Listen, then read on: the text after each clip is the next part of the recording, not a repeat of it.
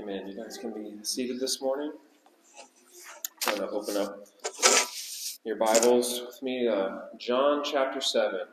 John chapter 7. We'll be continuing our study through the Gospel of John. And this morning we come to what I believe is the climax of John chapter 7.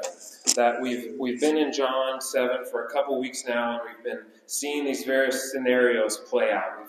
It began with Jesus' brothers in the beginning. It began um, from there with the crowds and the Jews. And then we saw the Jewish leaders and the Pharisees and the priests of the day. And there's been this building tension throughout John chapter 7.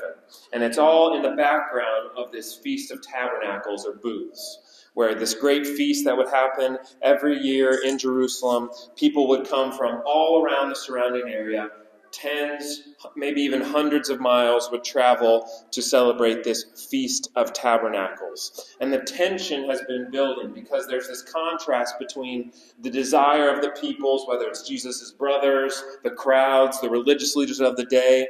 They want to see this external outward glory. They want to see Christ perform a sign, gather crowds around him, make a great name for himself. And in doing this, they've missed the true glory of Christ. And that what's ironic about the whole thing is this feast was celebrating God's presence with his people. It was supposed to remind them of God's presence with them, even in the wilderness wandering. And why it's ironic is because the one who tabernacled among them, Christ himself, is being missed. He's being passed over. He stands in their midst, and yet they remain blind to his true glory. And so, what we're going to see today in John chapter 7, verses 37 through 39, is that even though all of this has happened, there's been this tension that's building, it is not going to prevent Christ from, from presenting who he is, proclaiming the fulfillment of all that this Feast of Tabernacles pointed to, the fulfillment of the Old Testament prophecy of this temple that would, this dwelling place of God that would bring forth water, living water for God's people. But he even gets to a more critical personal detail. We'll see today that in John chapter 7, Christ points out man's great need, you and I's great need this morning.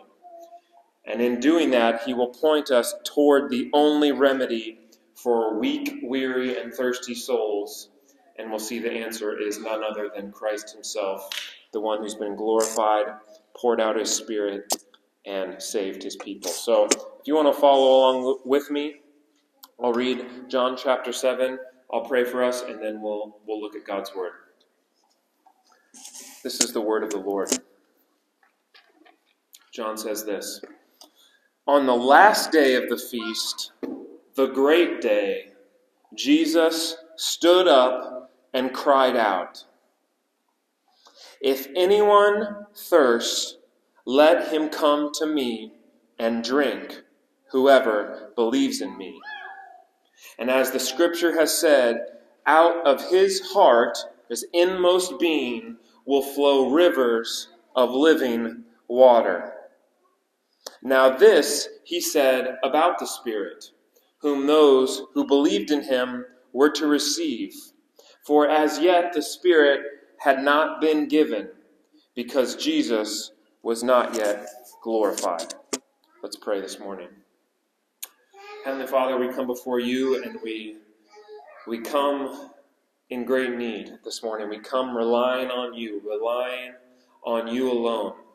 That even as we read your word, your infallible holy word that you have given to us, your divine revelation, your revelation of who you are and how we may be saved, even as we read those words, Lord, our finite fallen minds are incapable of truly grasping what is being said without the work of the triune God this morning. And so we come this morning relying on you, praying that you would open the eyes of our hearts, that you would reveal to us the glory of the gospel of Christ, and that this morning, as we see Christ revealed in both Old Testament and New Testament, that we would see the glory of Christ and be changed from one degree of glory to the next by beholding the face of Christ.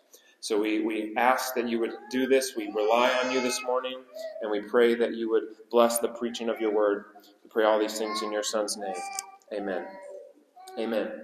So I have to admit that as I began studying for this passage, there's a lot of weight to this passage for me personally. This is a text that I've wrestled with and thought about a lot. Maybe you're even picking up on some of those things this morning. So hopefully we'll see the glory of Christ this morning as we look at this passage and we see all that God has for us in it. So before we get into it, it's kind of important again to look at the setting of John chapter 7. Because what is the first thing John says? He says, On the last day of the feast that this Feast of Tabernacles was an eight day long feast.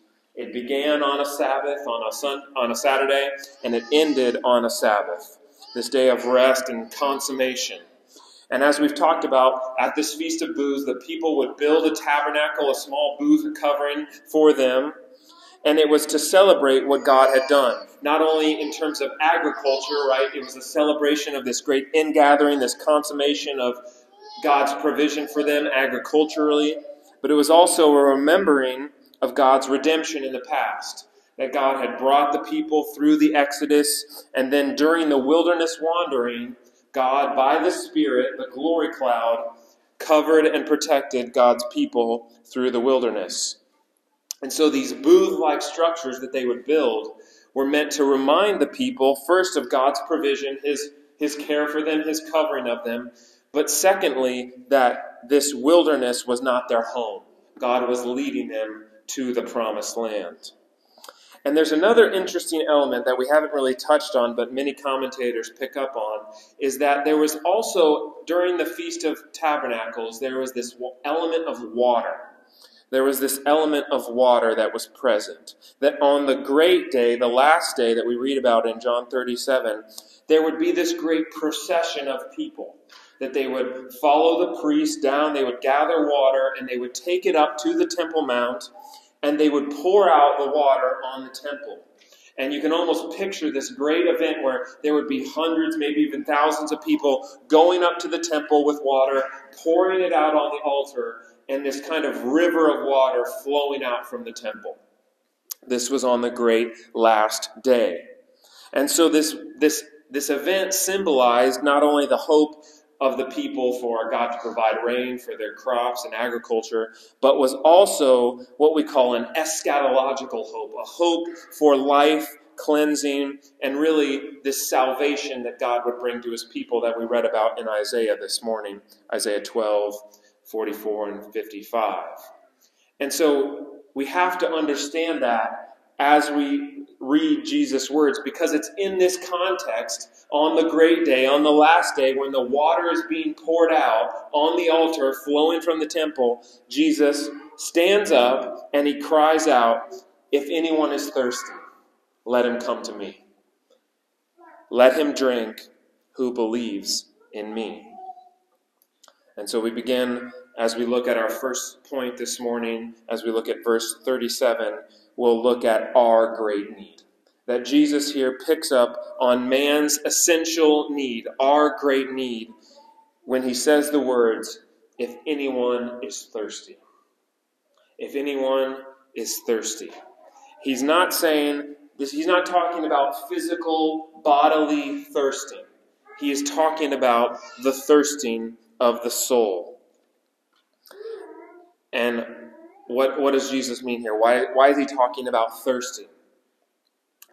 He's recognizing that, in a sense, everyone is thirsty. Everyone is thirsty. That because man is made in the image of God, because you and I, as creatures of God, are made in his image, we were made for union and communion with him. We were meant to worship him, we were meant to adore him. But as we confess this morning, because of Adam's sin and our own sin, we've lost that communion. We've lost that life that we had in the garden.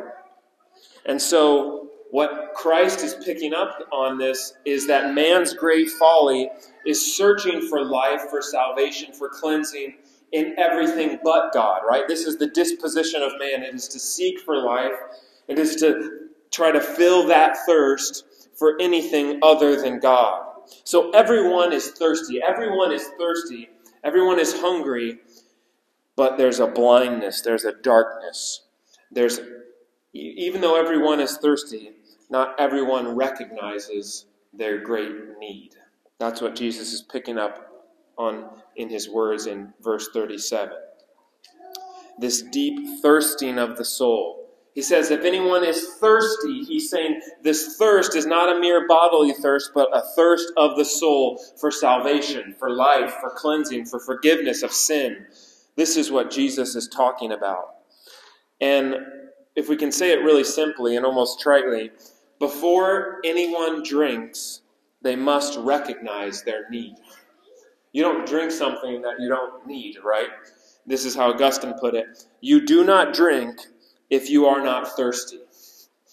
You do not drink if you are not thirsty. What's another way to say this? Well, Jesus in Luke chapter 5 says, He didn't come to call the righteous, but sinners to repentance, right?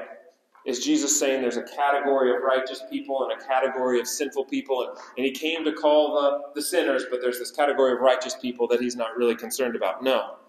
What he's saying is that there are self righteous people. There are people that have made themselves righteous before God on their own. They think they're fine. They don't need God. They're not thirsty. They don't, they don't need a drink. They, they're righteous on their own and saying, Jesus saying, I didn't come to save them because they don't need me. He said, I came to save sinners, those that see that they are not righteous before a holy God. So Jesus here not only points out the great need of every man, of you and I, but he also provides the remedy. He provides the remedy. And that brings us to our second point this morning. We'll see our only remedy our only remedy is found in Christ. Jesus says, If anyone is thirsty, if anyone has this soul thirst for salvation, he points them to himself. He says, Come to me. He doesn't point them to a different direction. He doesn't say, you know, clean yourself up first, get your life together, and then come to me. He says, no. If anyone thirsts, if anyone recognizes their need, come to me and drink. And here he points out man's only cure, man's only remedy, man's only way of salvation is found by coming to Christ. The only way sinners can be made right with God, the only way that we can have our communion with the triune God restored, the only way that we can receive life and salvation and cleansing and true satisfaction for our thirsty soul is found in Christ. That's what Jesus is saying here. He says, Come to me. Come to me and drink. Drink of Christ, that He is the remedy. There's no other way. What did He say in John chapter 6? I am the bread of life. Whoever comes to me will not be hungry, and whoever believes in me will never thirst. It's, it's almost a parallel passage that we see here in John chapter 7. And in the same way that we see in John chapter 6, Jesus fulfilling this feast of the Passover by coming to be the lamb whose blood would be spilt and body would be broken. He's the manna that's come down from heaven, the true bread from heaven. In a similar way, Jesus' words here are picking up on another fulfillment, another promise of the Old Testament. That Jesus, in talking about this drinking of Him, this rivers of living water, Jesus is not just using beautiful language to talk about hungering and thirsting and satisfaction, but he is picking up on promises and types from the Old Testament. That when Jesus says these words, come to me and drink, he is saying, I am the true fulfillment of the Feast of Tabernacles. I am the true fulfillment. I am everything that this feast pointed to that Christ himself is the true tabernacle. He's the one that tabernacled or dwelt among us, right? The word that took on flesh and dwelt or tabernacled among God's people. He is the one dispenser of life giving water, the well of salvation promised in Isaiah, right? He is the one out of whose innermost being will flow rivers of living water. He is the one that satisfies the thirsty soul, who cleanses and who brings life to God's people. And it's no coincidence that this is happening on the last day of the feast. What did we talk about? The people are bringing water. They're pouring it out on the temple, and water, this river of water, is flowing from the temple. And that's where Jesus says, Come and drink, and out of me will flow rivers of living water. Jesus is not just using this language randomly or coincidentally or happenstantially, but he is he is saying that everything is pointing to me. And what's really even more interesting is that this imagery that we can picture here, the happening on the last day of the feast, this river of water flowing from the temple, bringing life, is found in the Old Testament. It's found in the Old Testament. Water flowing from the temple, bringing life to God's people, is found elsewhere in the Old Testament. What do I mean? If you go to the first couple chapters of the scriptures, Genesis chapter 2, we read that the Garden of Eden is set up like this garden temple where God's presence dwells in a special way. And it says, out of Eden flows this river that brings life to God's creation. So we have this garden temple with a river flowing through it that brings life to God's creation. And the tabernacle in the Old Testament, the temple of Israel, is sort of pictured as a miniature Garden of Eden. There's all this imagery in the temple as you would enter that would remind you of the Garden of Eden. And what's amazing, if you look at the Old Testament prophets, they pick up on this language of a temple and a river and they describe the final end times dwelling place of God. They describe this end times dwelling place of God as a temple, as a temple out of which flows living water that will bring life to God's people. This is how the temple is promised in the Old Testament. And so we could look at several different passages, but I'll just bring up three this morning. If you go to Ezekiel 47, Ezekiel sees this vision. Ezekiel has some far out visions. I don't know if you've ever read Ezekiel, maybe chapter one. There's like a, a wheel with a bunch of eyes on it, and you're like, whoa, what is this? but in Ezekiel 47, the, Ezekiel sees this vision of the new temple of God. That it's this final end times temple of God. And he pictures it with a water source that is flowing from the temple that is bringing life to God's people. Interesting. If you go to Joel chapter 3, it says that there will be a spring or a fountain that will go out from the house of the Lord. The house of the Lord was the temple of God.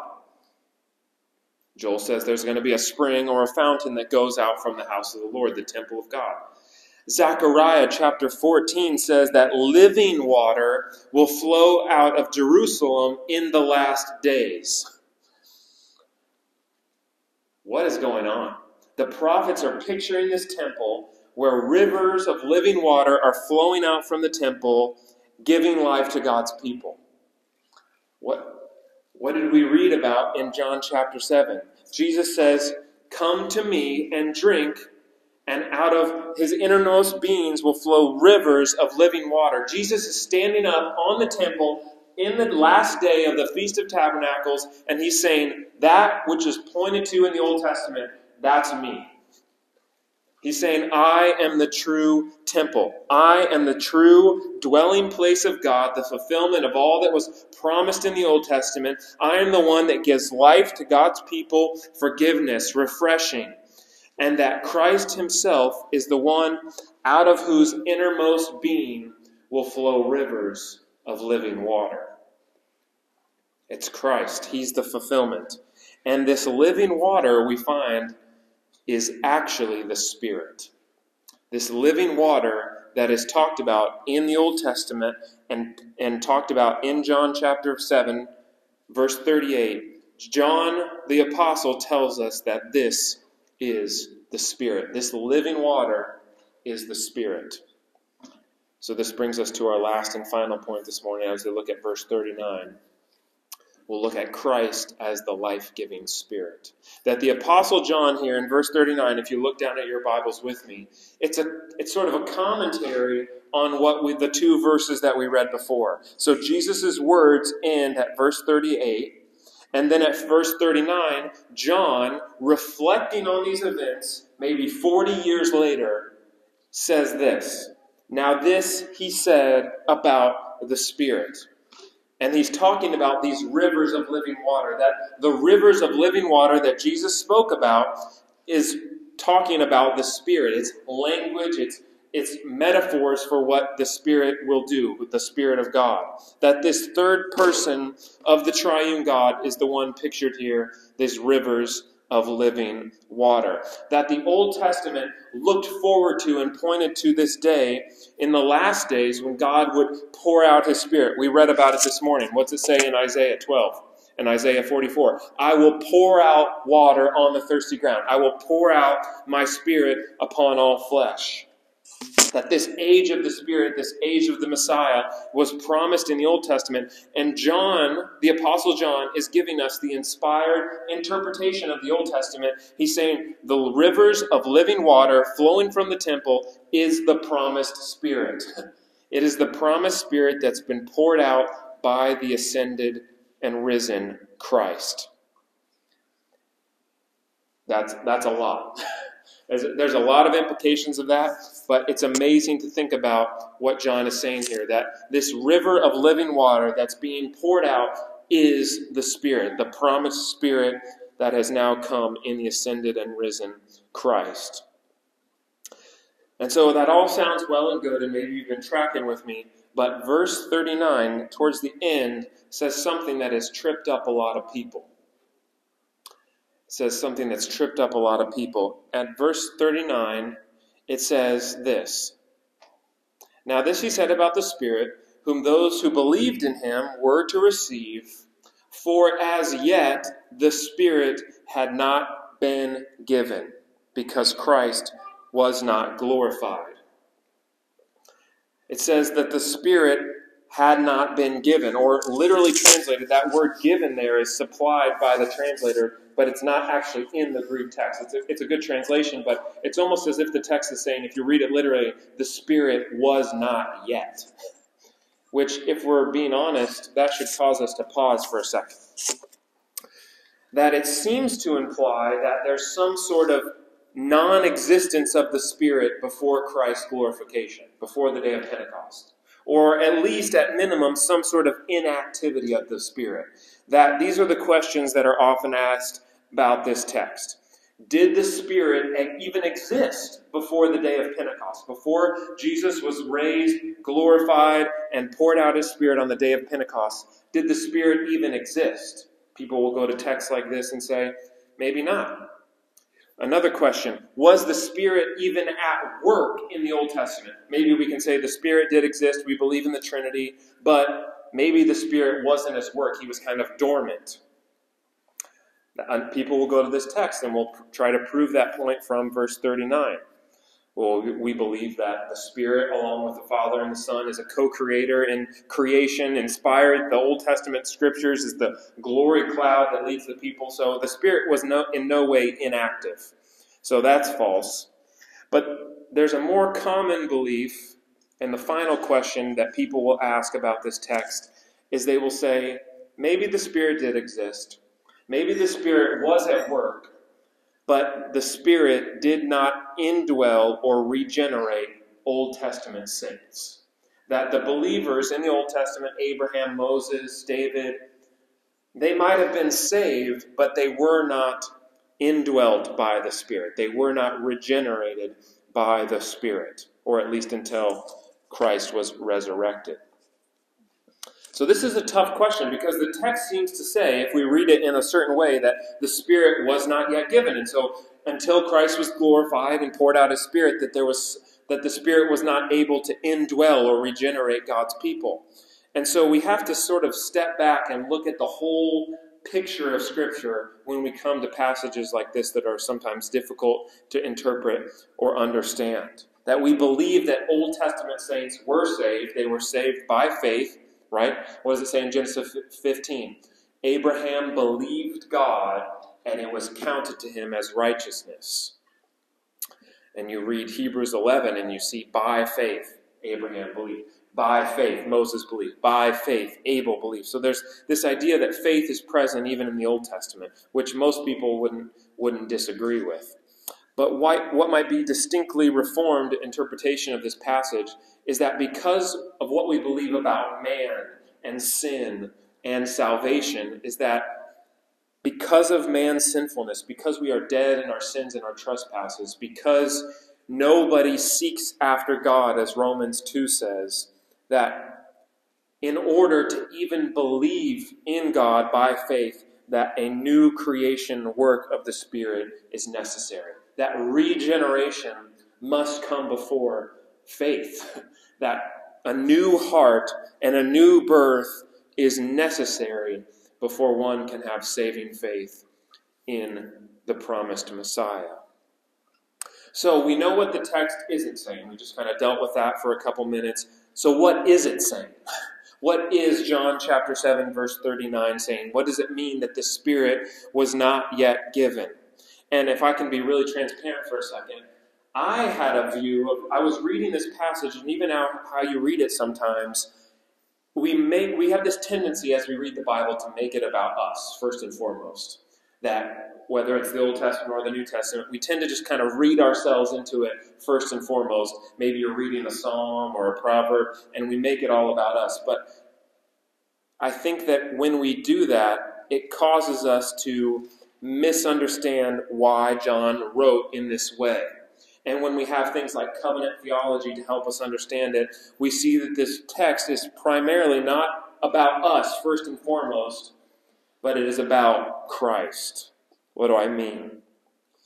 Why connect this idea of the giving of the Spirit to Christ's resurrection? Okay, so Kendall, you're saying Old Testament saints, they were saved, they were regenerated. But John here is making a connection between the Spirit being poured out and the glorification of Christ. Why is he doing that? Why is he putting these things together in this way?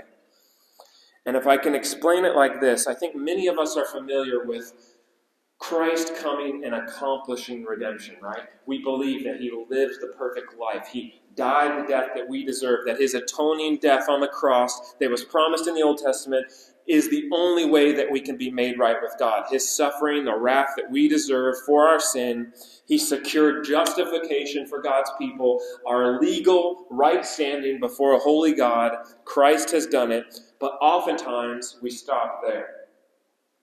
We kind of stop at Christ's crucifixion and we don't really go any further. And we end up leaving the rest of salvation to ourselves, right? Christ accomplished it in the past, but the rest is up to us. And what I think John is picking up on here is that Christ is not only the accomplisher of salvation, but as the Son of Man, the last enthroned Adam, the last Adam, he is not only the accomplisher of salvation, but he is the one that applies salvation to God's people by the Spirit.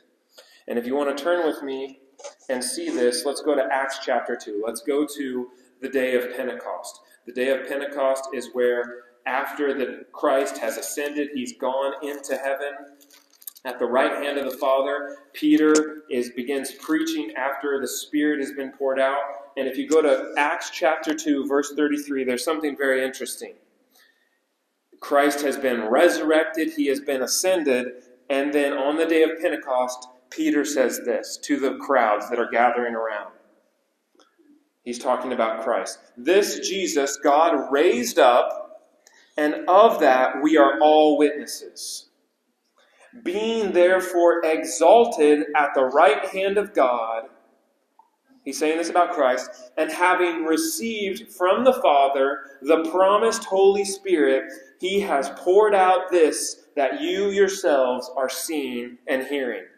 So Christ not only died on the cross, was resurrected, ascended to the right hand of the Father, it says in verse 33 that he received the Spirit and that he poured out this Spirit on the people, on his church. Which it sounds kind of odd to us, right? If we believe in the Trinity, we believe in the unity of God, we believe in Father, Son, and Holy Spirit, what does he mean that the Son of God, Jesus, received the Spirit?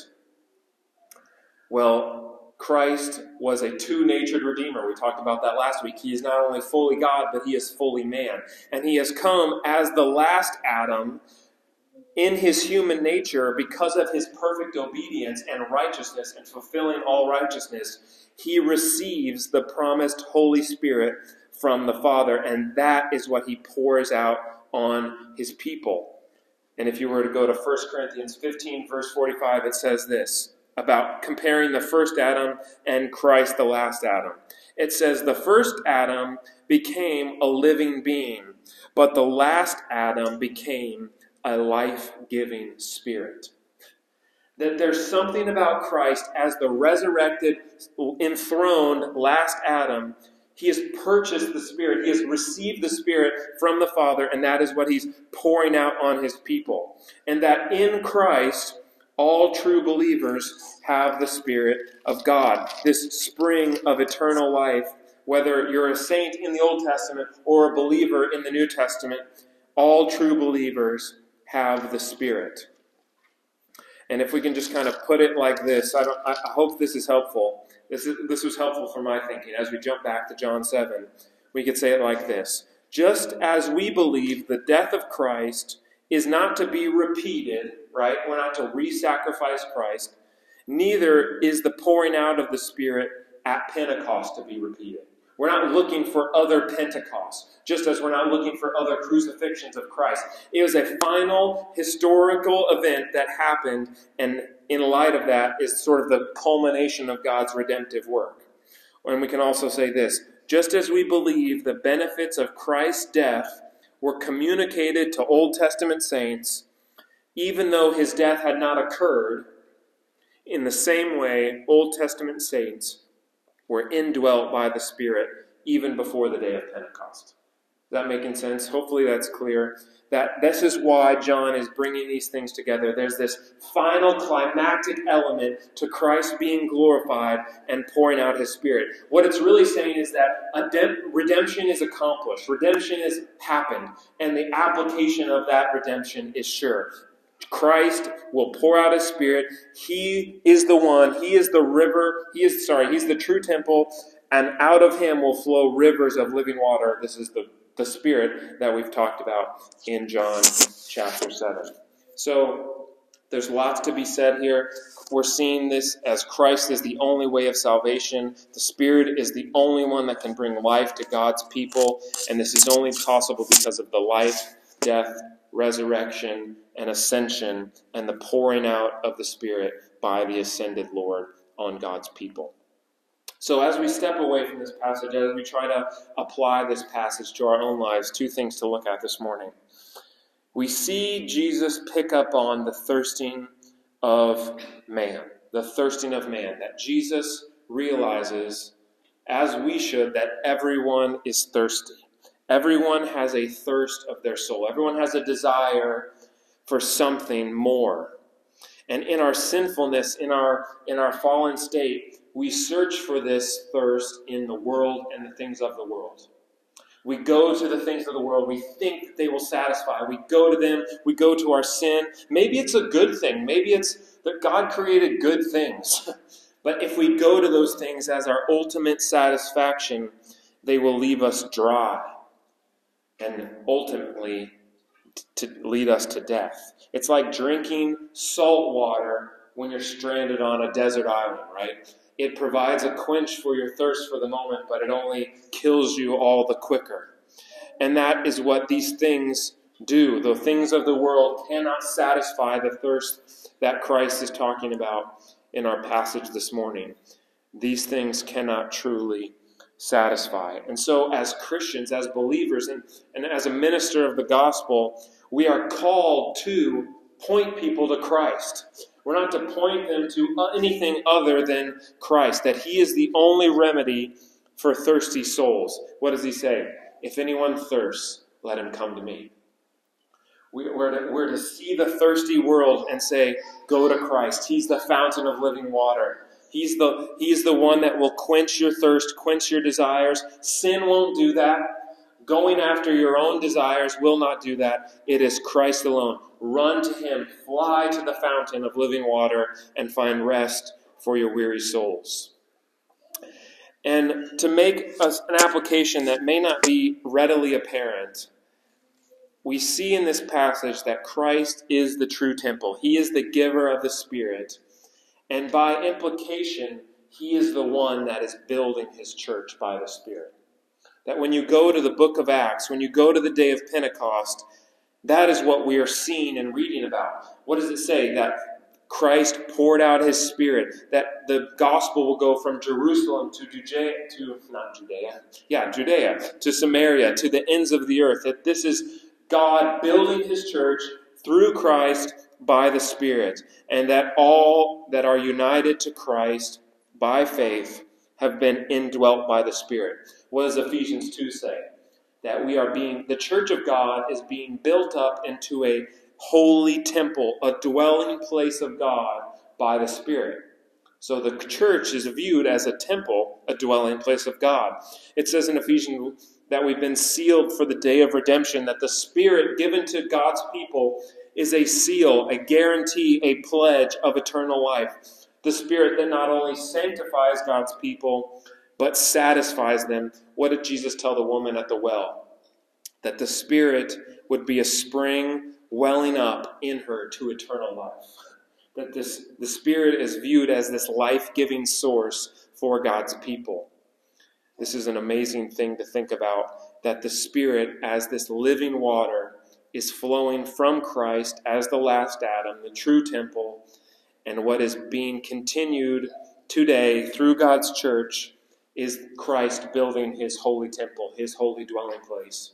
And so we can see the Spirit not only as the one that leads us to salvation, but is the one who gives us life and strength and support. This living water that nourishes and, and quenches the thirst of God's people. And so, as we do most Sundays, is we look to the end. We look to the final end consummation. That these verses in John chapter 7, they not only look to Pentecost, but they look past Pentecost. They look all the way to the final day, the day of consummation, where Christ will be, where, where, the glorified Christ will dwell with his glorified people. And if you go to Revelation chapter 22, you see this amazing picture of the last and final day, this picture of what God will do, what He's promised to do for His people that have been dwelt with the Spirit. What does it say in Revelation 22? Notice this language. Then the angel showed me the river of the water of life, bright as crystal, flowing from the throne of God and of the Lamb, through the middle of the street of the city. And on either side of the river, the tree of life with its twelve kinds of fruit. No longer will there be anything accursed, but the throne of God and of the Lamb will be in it, and his servants will worship him. They will see his face, his name will be on their foreheads, and night will be no more. There will be no need of lamp for sun, but the sun for the Lord God will be their light, and they will reign forever and ever. That's our hope this morning that because of the indwelling Spirit that was poured out by the resurrected and glorified Christ, you and I have hope this morning that even though our sin makes us feel like we're not worthy, and we're not, that the Spirit bears witness that with our spirit that we are indeed children of God, and if children, then heirs, heirs with Christ. So we have hope this morning that this river of living water has begun in us, the Spirit, and will lead us to the consummation, the last day, where all will be made new. So let's pray this morning. Lord, we thank you for your word. We thank you for your gospel, that it is in Christ alone that the weary and thirsty soul can find rest and satisfaction. And to search for to search for satisfaction in anything else is folly. It is, it is, it is to seek and to look after broken cisterns that can hold no water. And so this morning we come to you, the resurrected and ascended Lord, the, the fountain of living water, the, the true temple, the one that has poured out his spirit, this river of living water that brings life to God's people. No longer is it a priest who pours out the water, but it is Christ himself, our great high priest. And so this morning, we can resonate with the words of Zechariah that it is not by might nor by power, but by my Spirit, declares the Lord. This morning, we rest on the finished work of Christ, not only in applying and accomplishing redemption, but applying redemption to God's people by the Spirit, we have hope this morning that on the last day we will stand before God in glorified, resurrected bodies, that the, that the natural must put on the spiritual, that the, that the mortal must put on immortality, and we will dwell with Christ forever and ever. We pray these things in your Son's name. Amen.